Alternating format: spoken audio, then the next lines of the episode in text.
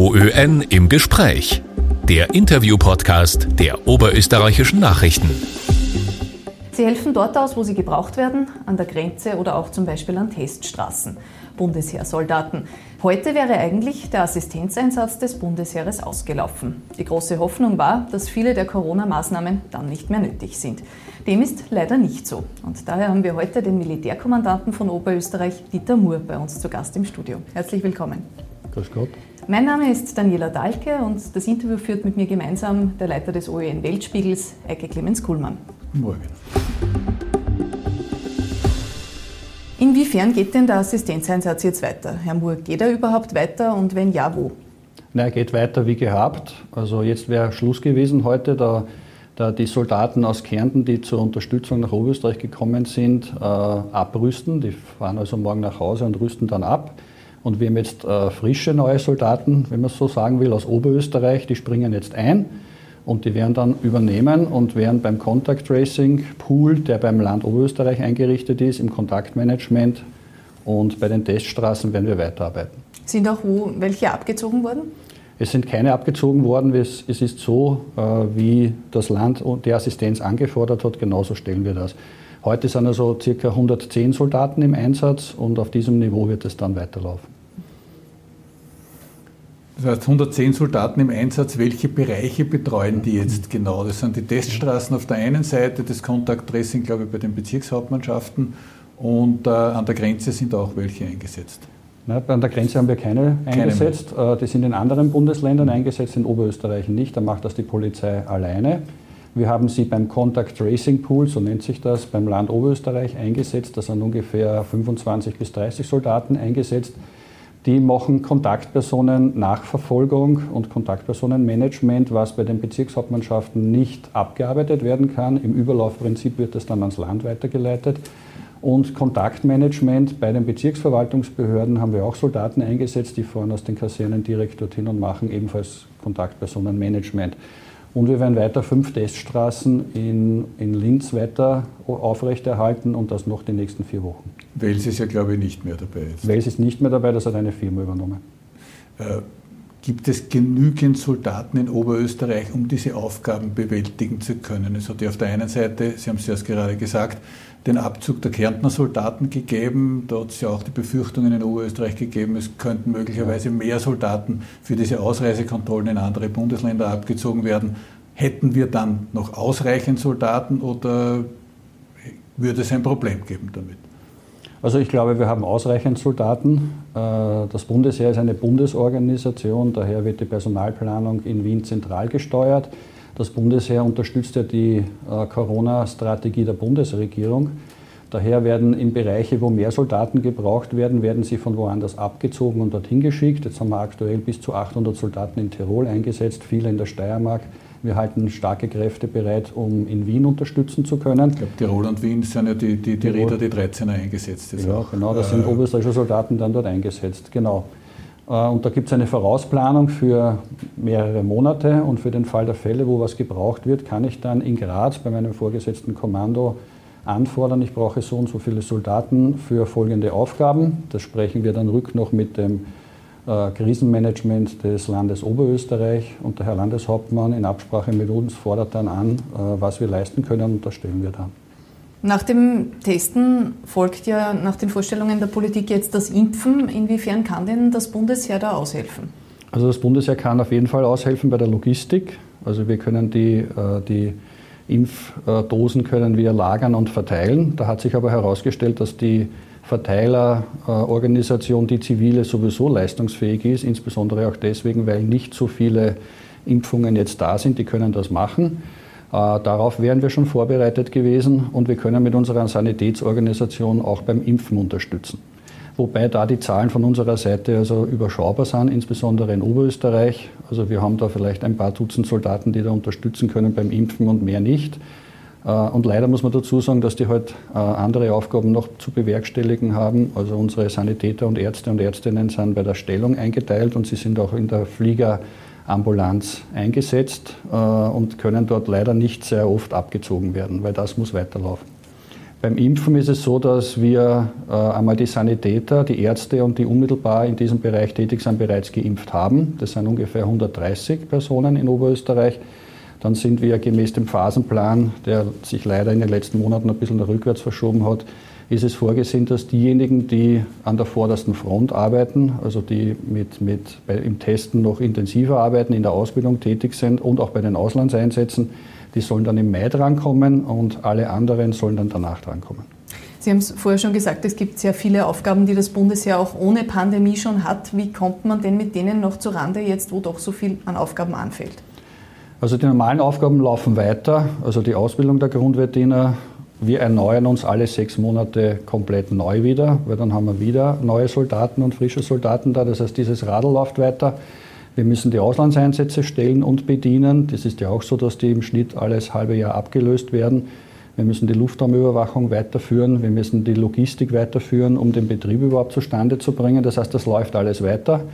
Das Bundesheer ist eine Organisation, die viele Sachen selber macht, zum Beispiel Bau und Infrastruktur planen, finanzieren wir und sind wir selber die, die, die den Bau weiterbringen. Das alles läuft alles weiter. Äh, an manchen Tagen frage ich mich, wie meine Leute das noch zustande bringen. Äh, die leisten da Außergewöhnliches, das läuft weiter.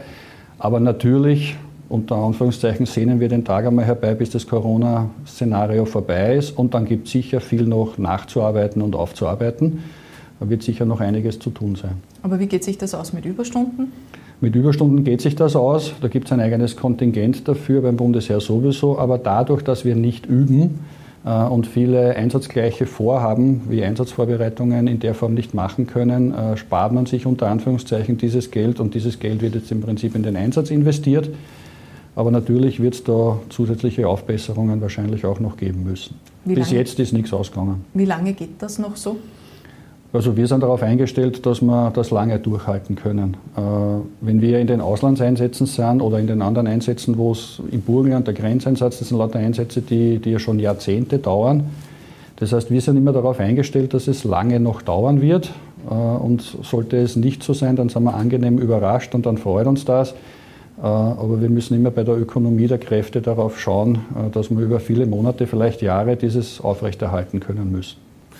Das Thema Personal ist ja nicht nur jetzt, sondern auch ja. in den kommenden Jahren wohl eines der wichtigsten. Stichwort Pensionierungen. Wie schaut es denn mit der Möglichkeit der Rekrutierung eines Nachwuchses aus? Gibt es da entsprechend verstärkte Werbemaßnahmen? Verstärkte Werbemaßnahmen, glaube ich, gibt es nicht. Die sind da. Die beste Werbemaßnahme unter Anführungszeichen ist das, dass äh, das Image des Bundesheeres in Oberösterreich durch den Corona-Einsatz einmal gestiegen ist. Auch das Interesse bei den Grundwehrdienern wieder bei uns einzusteigen. Wir merken auch, dass wir viele Arbeitsplätze, die wir in den letzten Jahren oder äh, bekannt gegeben haben, die frei sind, vor allem insbesondere für zivile Bedienstete, die wir also vom zivilen Arbeitsmarkt äh, hereinbringen wollen, äh, wo sich jahrelang niemand beworben hat. Also beispielsweise als Tischler oder als Gärtner oder als Forstarbeiter und so weiter, weil wir die liegenden Liegenschaften das zu machen haben. Da melden sich jetzt Leute. Ja. Da melden sich also fünf bis sechs bis zu zehn Personen für einen Arbeitsplatz. Äh, das ist wahrscheinlich vorschwingend schon ein bisschen äh, eine Das möglicherweise auch an, der, an, den Problemen am Arbeitsmarkt genau. insgesamt. Das heißt, das ist eher, könnte ein, ein, ein Personalturbo für das Bundesheer genau, sein. Genau, das merken wir schon. Ja. Da gibt es also Interessenten dafür. Äh, von der Personalsituation ist es so, dass natürlich äh, genau vor ungefähr 50 oder 60 Jahren oder weniger sind viele Soldaten aufgenommen worden. Das war aus dem Szenario des Kalten Krieges noch hervor. Da ist das Bundesheer aufgebaut worden, aufgeblasen worden und größer geworden. Seitdem äh, wird es ja wieder personell abgebaut. Ähm, aus dieser Zeit stammen Jahrgänge, viele, die jetzt viele auf einmal in Pension gehen. Also in nächste welcher Woche. Größenordnung kann man sich, Entschuldigen, kann man sich das vorstellen, in welcher Größenordnung die Pensionierungen ja, jetzt Also in, in meinem Militärkommando, wo wir so circa 80 Personen tätig sind, wird ungefähr 50 Prozent in den nächsten drei Jahren in Pension gehen. Ein Beispiel, nächste Woche mache ich eine Verabschiedung für dieses Monat, weil wir das immer verabschieden bei einer sogenannten Flaggenparade und da gehen von den 60 10 in Pension und verabschieden sich. Ähm, wir müssen schauen, dass wir aus den Verbänden, die wir in Oberösterreich haben und aus den Dienststellen uns, uns weiter rekrutieren. Wir müssen schauen, dass die Soldaten sich für den äh, Soldatenberuf interessieren. Auch die, die Mädchen und die Damen sind da aufgefordert und denen kann man schon einiges bieten. Äh, ich hoffe, dass das Interesse für den Soldatenberuf äh, analog dem Interesse von zivilen Berufen, die wir bei uns ergreifen haben, genauso sein wird äh, und wir in der nächsten Zeit den Bedarf decken können. Weil Sie gerade die Soldatinnen angesprochen haben, wie hat sich denn das Interesse bei den Frauen entwickelt gegenüber dem Bundesheer? Das Interesse ist mehr oder weniger nach meiner Erfahrung ungefähr gleich geblieben. Äh, warum das so ist, da gibt es viele Studien dazu und da wird auch immer nachgebessert und immer geschaut nach dem Motto, der, der Soldatenberuf soll für die Damen und für die Mädchen auch interessanter werden. Wir haben leichte Zuwächse insgesamt im Bundesheer gesehen, aber insgesamt, äh, sage ich mal, muss ich bedauerlicherweise sagen, bleiben wir da mehr oder weniger auf dem gleichen Stand stehen. Ähm, ich vergleiche das immer mit, mit der Feuerwehr bei uns. Äh, in der Ortschaft haben wir auch alles getan, um Mädchen äh, hereinzubringen. Es sind die Töchter von Feuerwehrlern gekommen, es sind die, die, die Nichten, die Enkelinnen gekommen, aber sie sind dann letztendlich über längere Zeit dann doch nicht geblieben. Sie sind alle, haben sich wunderbar wohlgefühlt, sind dann nachher aber in, in allen Frieden wieder weggegangen. Äh, interessanterweise beim Roten Kreuz findet man wieder viele Mädchen und viele Damen, die dort tätig sind es gibt irgendwas, was vielleicht letztendlich doch nicht so zieht, aber ich glaube, das werden eher die, nicht die Männergesellschaft, glaube ich nicht, dass das so ist, sondern irgendwie hat es mit dem Beruf vielleicht selbst irgendwas zu tun. Die Frau Verteidigungsministerin Claudia Tanner hat Ihnen und dem Herrn Landeshauptmann erst vor wenigen Tagen eine Standortgarantie, also für alle Standorte des Bundesheeres in Oberösterreich gegeben. Hält die auch? Immerhin hat es jetzt auch vor wenigen Tagen die Hintergrund Gerüchte gegeben, äh, es könnte die Panzertruppe verkleinert werden, sprich es könnten weniger Panzer in Wels bzw. auch in Ried, die Schützenpanzer, in Zukunft zum Einsatz kommen und vielleicht äh, die Rieder dann nach Wels übersiedeln müssen. Wie schaut es da aus? Also für mich, ich gehe davon aus, dass diese Zusage halten wird. Sie ist ja auch rückbestätigt worden durch den Herrn Landeshauptmann, hat sie auch entgegengenommen. Und es gibt ja die Resolution des Landtages des Oberösterreichischen, die ebenfalls darauf pochen, dass die Standorte bleiben. Ich hoffe das, aber ich weiß auch, dass es Veränderungen geben kann und falls sich größere Situationen ändern, davon ist man nicht gefeit. Aber derzeit gehe ich davon aus, dass das so ist. Äh, es gibt auch gute Gründe und gute Argumente dafür, das kommt ja nicht von ungefähr. Äh, wir können zum Beispiel nicht alle Soldaten in Oberösterreich überhaupt einrücken lassen. Wir haben ungefähr 1800, die im Jahr in Oberösterreich, Oberösterreicher, die den Wehrdienst leisten. Davon werden 600 in andere Bundesländer geschickt. Äh, wenn die in anderen Bundesländern sind, dann ich, kann ich sie nicht bewerben für den Nachwuchs. Ich habe sie auch für die Assistenzeinsätze nicht unmittelbar zur Verfügung, sondern ich müsste sie erst über Umwege herholen.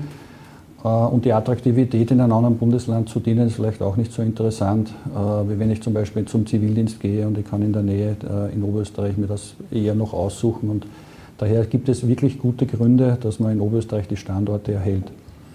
Wir haben im Prinzip zwar relativ viel Kommanden in Oberösterreich, aber bei der Truppe schaut es eher ja, genau. dürftig aus.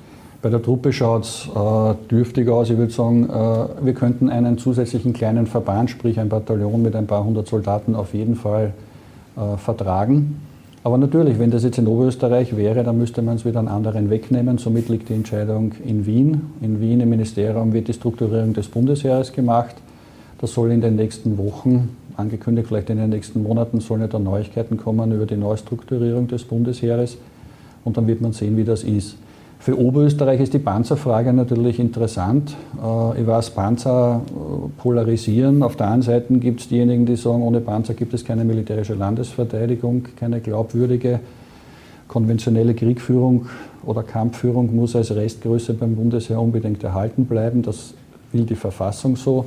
Auf der anderen Seite gibt es diejenigen, die sagen, äh, Panzer sind ein Relikt des Kalten Krieges, wir brauchen das nicht mehr, wer sollte jetzt unser Land angreifen, wer steht an der Grenze, wir brauchen das nicht mehr und die militärische Landesverteidigung hätte sich hingewandelt in neue Szenarien. Cyberwar, Pandemie, Fake News, Deepfake, diese ganzen Stich Blackout, diese ganzen Stichworte sind da. Äh, ich kann nur dazu sagen, äh, die Entscheidung liegt natürlich bei der Politik. Äh, da tue ich mir in der Beziehung ganz leicht, dass ich das so sagen werde. Bundesregierung plus werden dann sagen, wie strukturiert wird.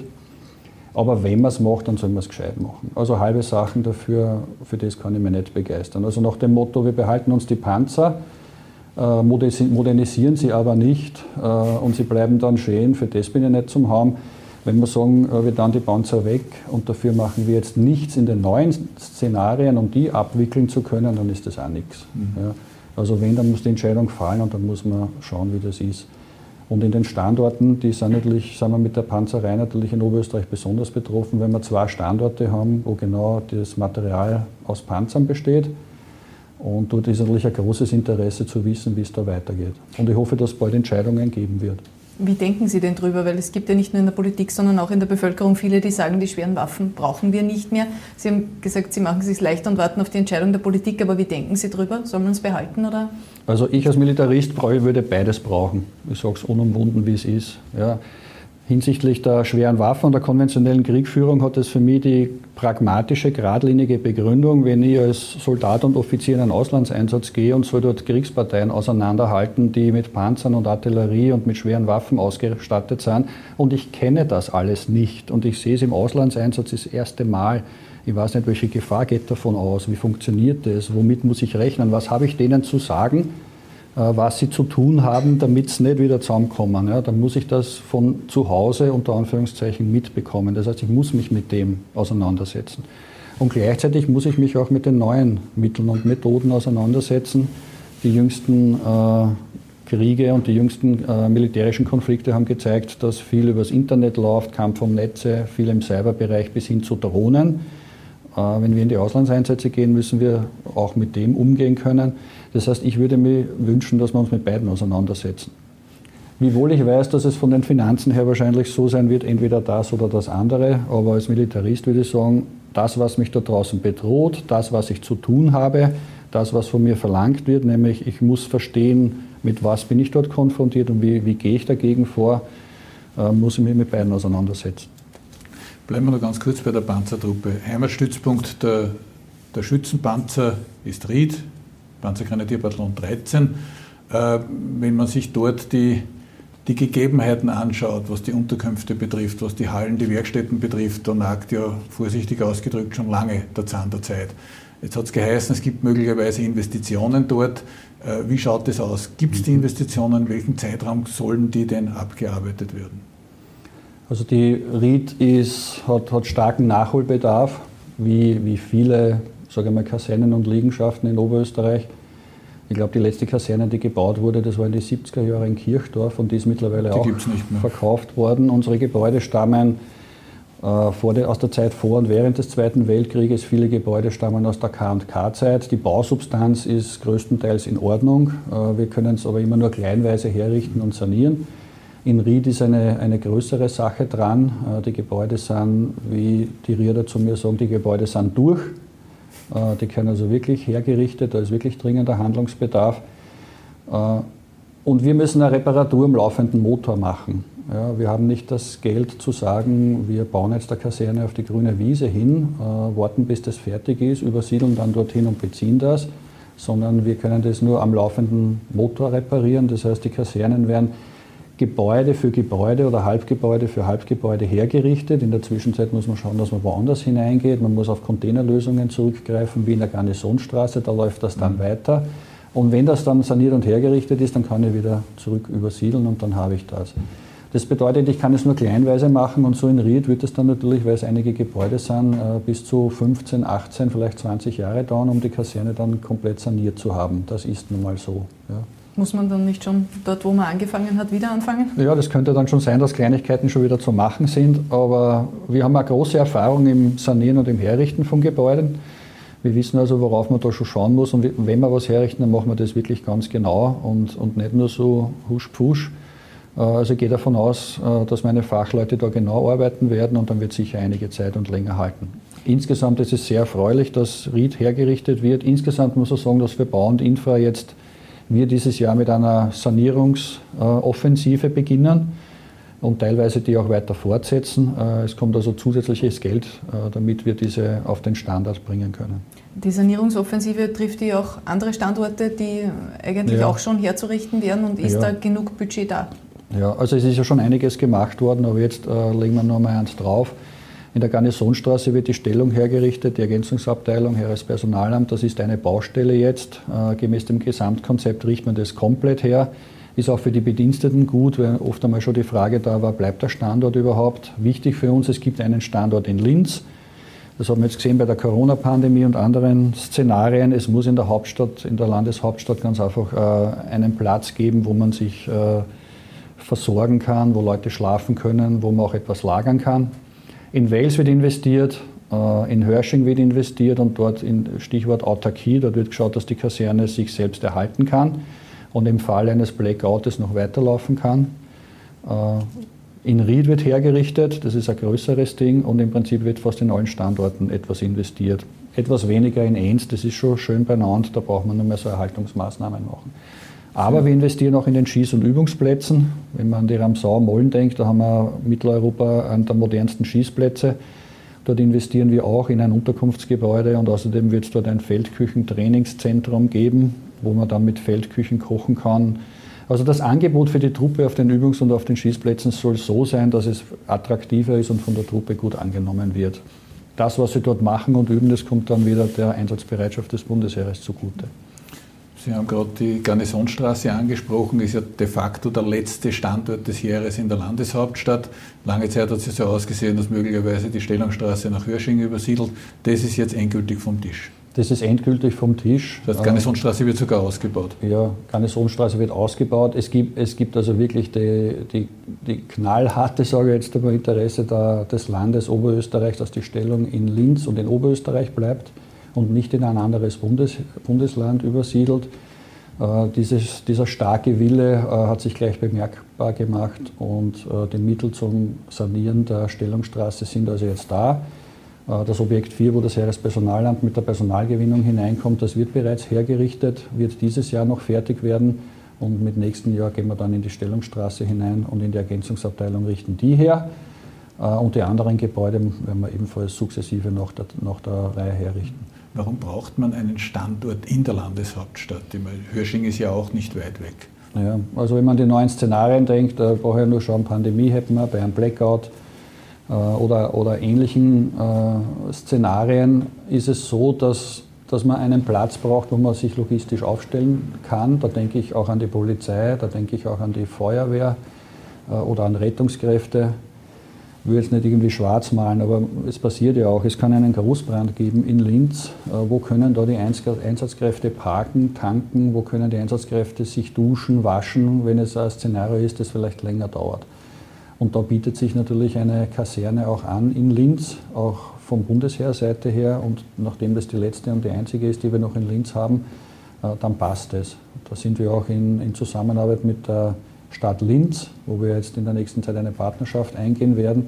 Und wir werden ein paar Szenarien, haben wir vor, auch in, in Linz dann üben, und, um zu schauen, ob unsere Idee, die wir da haben, ob die auch tragfähig ist und gut funktioniert. Übungen in welchem Bereich? Übungen im Bereich, dass wir ein, ein Blackout-Szenario machen wollen. Äh, wir wollen also die Garnisonstraße auch mit einem äh, Aggregat ausstatten, um dort die Stromversorgung machen zu können. Und dann schauen wir ganz einfach, dass wir das einmal stark und überbelegen äh, und schauen, welche Leistungsfähigkeit diese Kaserne dann hat. Und von dort wird man dann hinausfahren und ein Szenario bearbeiten, was tun wir denn und wie versorgt man denn die Bevölkerung oder die Stadt Linz in einem Blackout-Szenario und wie schafft man das, auf welche Art und Weise, dass man das Blackout wieder äh, bereinigt und die Stadt und die Stromversorgung wieder auf die Füße bringt. Nachdem man darauf so einen Fokus legt, ist es aus Ihrer Sicht unumgänglich, dass so etwas auf uns zukommt? Ja, das jüngste strategische Papier des Verteidigungsministeriums ist, glaube ich, ein paar Wochen alt oder so und da steht knallhart drinnen, in den nächsten fünf Jahren haben wir damit zu rechnen und zwar fix.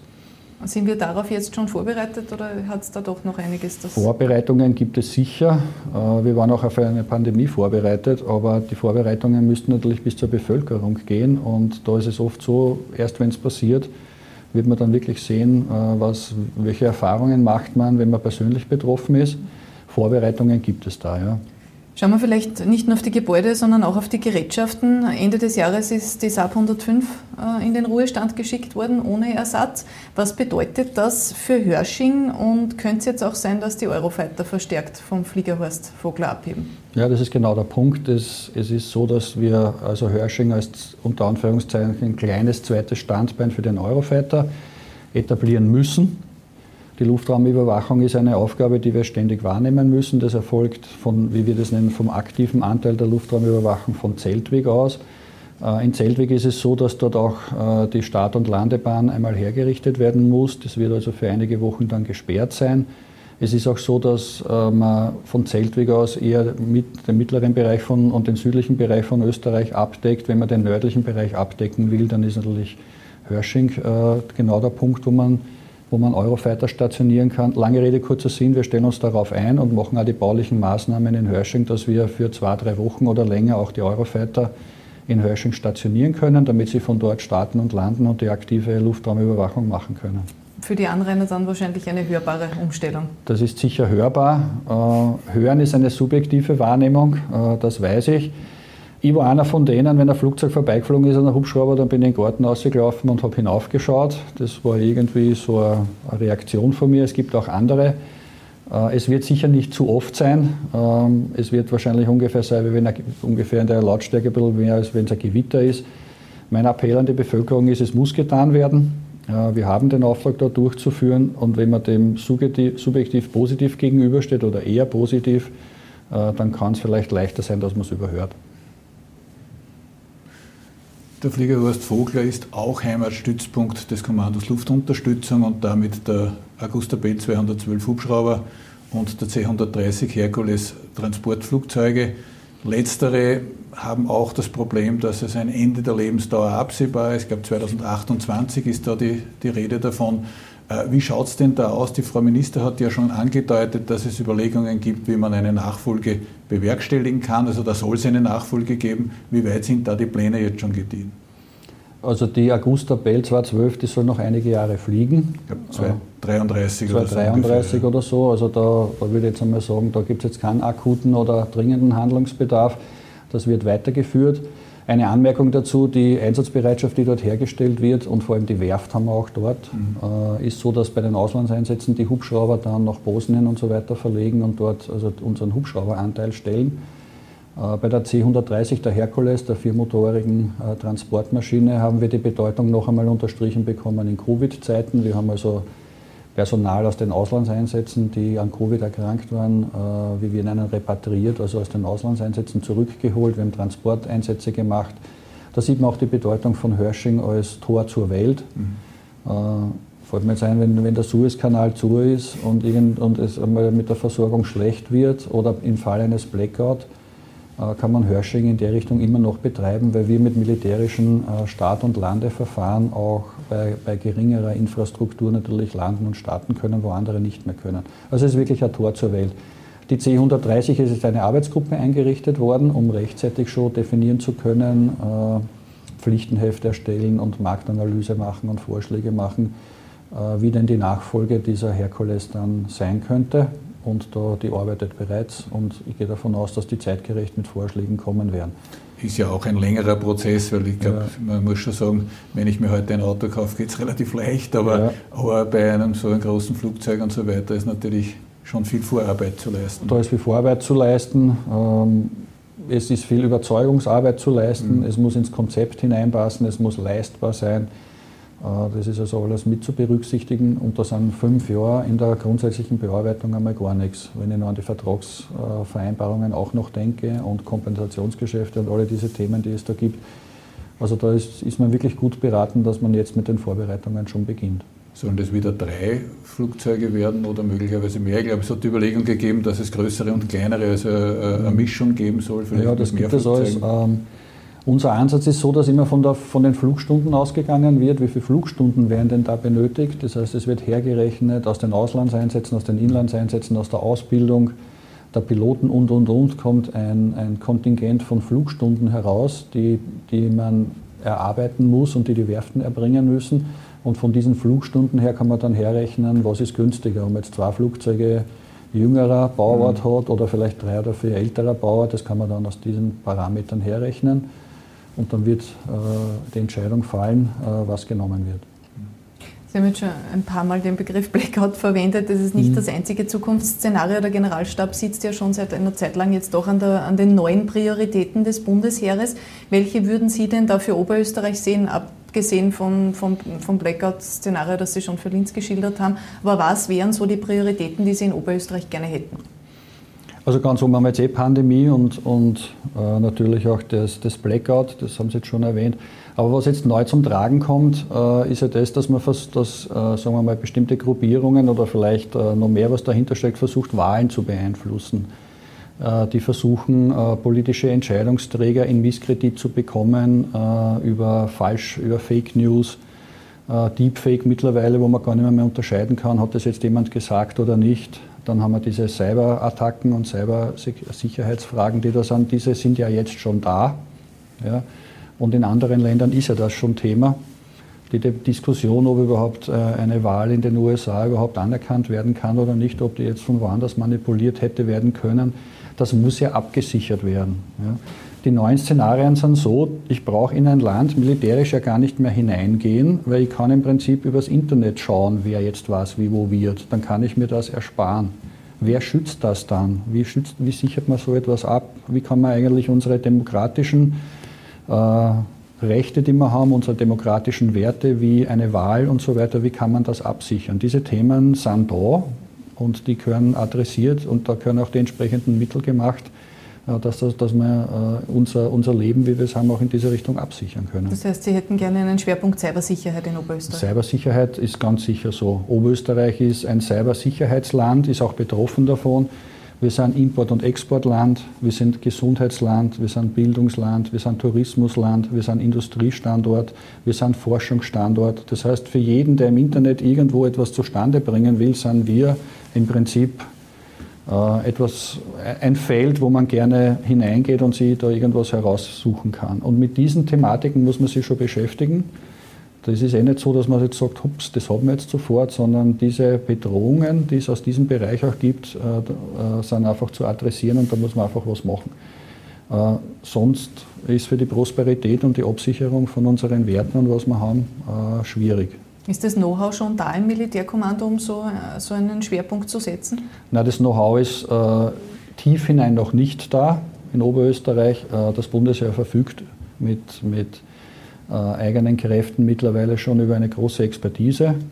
Äh, wir organisieren mit auch die Cyber Security Konferenz im November nächsten Jahres in Linz. Ich hoffe, dass sie stattfinden wird. Das hängt von den Corona-Entwicklungen ab, aber da kann man sich dann orientieren und dann sieht man auch, äh, dann sieht man auch, wo das Bundesheer schon steht und was es zustande bringt. Aber es ist ganz einfach dringend notwendig, in diese Richtung auch etwas zu machen, noch zusätzlich. Und da bietet sich natürlich Oberösterreich auch als Standort an. Erstens einmal, wenn wir mit der Forschung und Entwicklung bei Hagenberg, bei der neuen TU und so weiter andocken können, weil, glaube ich, fast kein oberösterreichischer Betrieb, Industriebetrieb oder namhafter Wirtschaftsbetrieb nicht international arbeitet oder nicht vom Internet eigentlich abhängt. Und das Ganze steigert sich jetzt natürlich nur, wenn man im Homeoffice auch noch arbeitet. Das muss alles abgesichert bleiben. Äh, wenn Wahlen jetzt über das Internet erfolgen, ja, dann muss das auch irgendwie abgesichert werden. Und ich glaube, dass man, das haben wir jetzt gesehen, dass es ganz, ganz wichtig ist, dass das staatliche Akteure auch machen. Ob man das jetzt an Firmen vergibt, äh, wo man nicht genau weiß, wie es dahinter ausschaut, ist es besser, wenn das machen dann staatliche Akteure, auf die man sich verlassen kann. Dieser neue Verband, von dem Sie sprechen, wo könnte man den ansiedeln? Gibt es zum Beispiel in Hörsching am Fliegerhorst Vogler noch Platzkapazitäten, wo man den unterbringen könnte? Also ein Verband oder sagen wir mal, nehmen wir es einmal Element, mhm. weil äh, sowas kann man nicht auch in die grüne Wiese hineinstellen, sondern da muss man sich erst hinaufarbeiten. Das dauert sicher viele Jahre. Aber die ersten Schritte sind einmal die wichtigsten und die sind die, äh, die man als erstes jetzt einmal wirklich äh, kräftig setzen müsste. So ein Element hat Platz in, in Hörsching, äh, kann man das sicher machen. Es ging ja auch in Wales. Äh, mir geht es darum, wenn man sowas andenkt, wir brauchen dort natürlich eine, eine gute Anbindung ans Stromnetz und an die Netze. Da bietet sich natürlich Hörsching an, Wels ist natürlich auch gut. Wir haben die Westbahn neben Hörsching, äh, eine der fixen und wichtigsten Stromverbindungen, die sicher ganz, ganz also verteidigt wird von den Energieversorgern. Das muss also sicher immer laufen. Äh, wir haben dann den Datenhighways, die dort vorbeilaufen. Wir haben Industriestandorte in der Nähe. Und in den Kasernen haben wir natürlich auch, äh, das sind sichere Umgebungen. Ja. Aber da wird die Autarkie der Kasernen natürlich noch viel genau. wichtiger, gerade wenn Sie Stromnetz etc. ansprechen. Stromnetz könnte man da machen, Stromversorgung. Wir können uns in Hörsching mit Essen versorgen. Wir haben eine eigene Wasserversorgung und eine leistungsfähige Quelle, von der wir aus arbeiten können. Wir haben äh, ein eigenes Kanalsystem, das wir verwenden können. Ja, und diese Sachen funktionieren und die Heizung funktioniert auch autark. Das heißt, das wäre was, was auch in, diese, in einem, in einem Blackout-Szenario arbeitet man jetzt daran, dass es noch eine Zeit weiterarbeiten kann. Wenn rundherum natürlich auch große Probleme sind, wir hängen da natürlich genauso mit drinnen. Aber irgendwo muss er wieder beginnen, wo man wieder äh, vom, im Falle eines Blackouts beispielsweise wieder die, die, Ak die Aktionsfähigkeit des Landes wieder hochfahren kann. Auch wenn an den Prioritäten beim Generalstab, glaube ich, noch gearbeitet wird, ein wichtiges Thema ist und bleibt wahrscheinlich der Katastrophenschutz. Das ist auch der Bereich, den die Bürgerinnen und Bürger wohl am ehesten immer wieder äh, sehen und auch schätzen am Bundesheer. Äh, ein Bereich des Katastrophenschutzes ist, glaube ich, in Oberösterreich auch noch etwas schwach aufgestellt. Das betrifft den Bereich der Pioniere. Äh, denken wir an Verkehrsverbindungen etc. Wenn man da was braucht, wäre doch auch dieses Element sehr, sehr wichtig. Gibt es da Überlegungen, wie man eventuell bei den Pionieren wieder stärker werden könnte in Oberösterreich? Na, Überlegungen gäbe es sicher. Ähm, weiß nicht, ob das jetzt in die Chancen bei den Strukturen äh, drin ist. Die Chancen, äh, glaube ich, würde ich als überschaubar bezeichnen. Mhm. Äh, bei den Pionieren ist es so, dass man für den Katastrophenfall und auch für unseren Einsatzfall für die klassische Landesverteidigung im Prinzip Pioniere aufstellen kann, die beides abdecken können in unserem Sprachgebrauch nennt sich das Panzerpioniere. Mhm. Die haben wir schon in Oberösterreich gehabt, die wurden dann aufgelöst. Und natürlich, wenn ich als Militärkommandant ein Pionierelement an der Hand habe, ja, dann kann ich natürlich mit dem schneller was anfangen. Und es hat noch einen Vorteil äh, in Oberösterreich, durch, dadurch, dass so viel heikle Infrastruktur vor, vor Ort ist, ist es so, dass man, ich sage es einmal salopp so formuliert, wenn man in Oberösterreich mit einem Bagger in ein Loch irgendwo hineingrabt, kann es leicht sein, dass darunter eine Glasfaser ist, ein Kanal ist oder eine Stromversorgung. Das heißt, man muss sich wirklich mit dem Raum Oberösterreich ständig auseinandersetzen, was kann ich da machen, wie kann ich das machen, mit welchen Gerätschaften mache ich das und wie tue ich das. Mhm. Ja, das ist ganz, ganz wichtig und da war es natürlich gut, wenn man Pionieroffiziere auch hätte, die sich ständig mit dem auseinandersetzen, äh, hauptberuflich und dann im Anlassfall genau wissen, was zu tun ist und auch aufpassen, was man nicht tun soll, um nicht nur einen größeren Schaden herbeizuführen. Mhm. Wann entscheidet sich denn das? Also wann der Generalstab will ja nächste Woche ähm, sich dazu äußern, aber wann entscheidet sich dann die Zukunft des oberösterreichischen Militärkommandos mit seinen Schwerpunkten? Ja. Also gemäß dem Zeitplan, dann soll das die nächste, die nächste Erfolgung, das nennt sich sogenannte Profilvarianten, werden jetzt einmal herausgearbeitet, wo im Großen und Ganzen gesagt wird, in welche, wie, wie, stellt sich, wie stellt man sich das Bundesheer in seiner Ausrichtung insgesamt fest, noch, noch nicht zu sagen, was kommt auf welche Art und Weise, mit welcher Ausstattung wohin. Äh, das ist dann der nächste, der nächste Takt bei dieser Bearbeitung des Generalstabs. Das nennt sich dann die sogenannten Strukturvarianten. Für die wird man auch einige Monate noch sich Zeit nehmen müssen. Und äh, dann wird diese Strukturvariante entschieden werden, die, die, wird dann gemacht und dann kriegen wir die, die Vorgaben, wie wir in Oberösterreich das Bundesheer auszurichten haben, was bleibt, was wird anders. Äh, so ist es eigentlich bei allen Reformen immer mehr oder weniger abgelaufen. Kurzum, kommendes Jahr? Das ist schwer zu sagen. Äh, die Planungen und der Zeitplan ist fix dargestanden. Äh, ich glaube, dass ein bisschen durch das Corona das Ganze ein bisschen einen Zeitverlust bekommen hat, aber nur einen geringen. Nächstes Jahr gehe ich davon aus, dass wir dann schon mehr wissen, in welche Richtung das es geht. Auf jeden Fall dann schon unter einem neuen Generalstabschef, der ja heuer in Pension geht. Ja, ja, was man so weiß, da geht er in Pension, der General Robert Brieger. Und der neue Generalstabschef wird sicher als eine der ersten und vornehmsten Aufgaben haben, das Bundesheer strukturell neu aus der Taufe zu heben. Spätestens dann können wir uns über die neuen Schwerpunkte ja noch einmal unterhalten, ja, wenn sie gerne. nächstes Jahr feststehen. Vielen Dank fürs Interview, Herr Mohr. Danke fürs Kommen. Danke. OÖN im Gespräch. Mehr Podcasts finden Sie auf Nachrichten.at.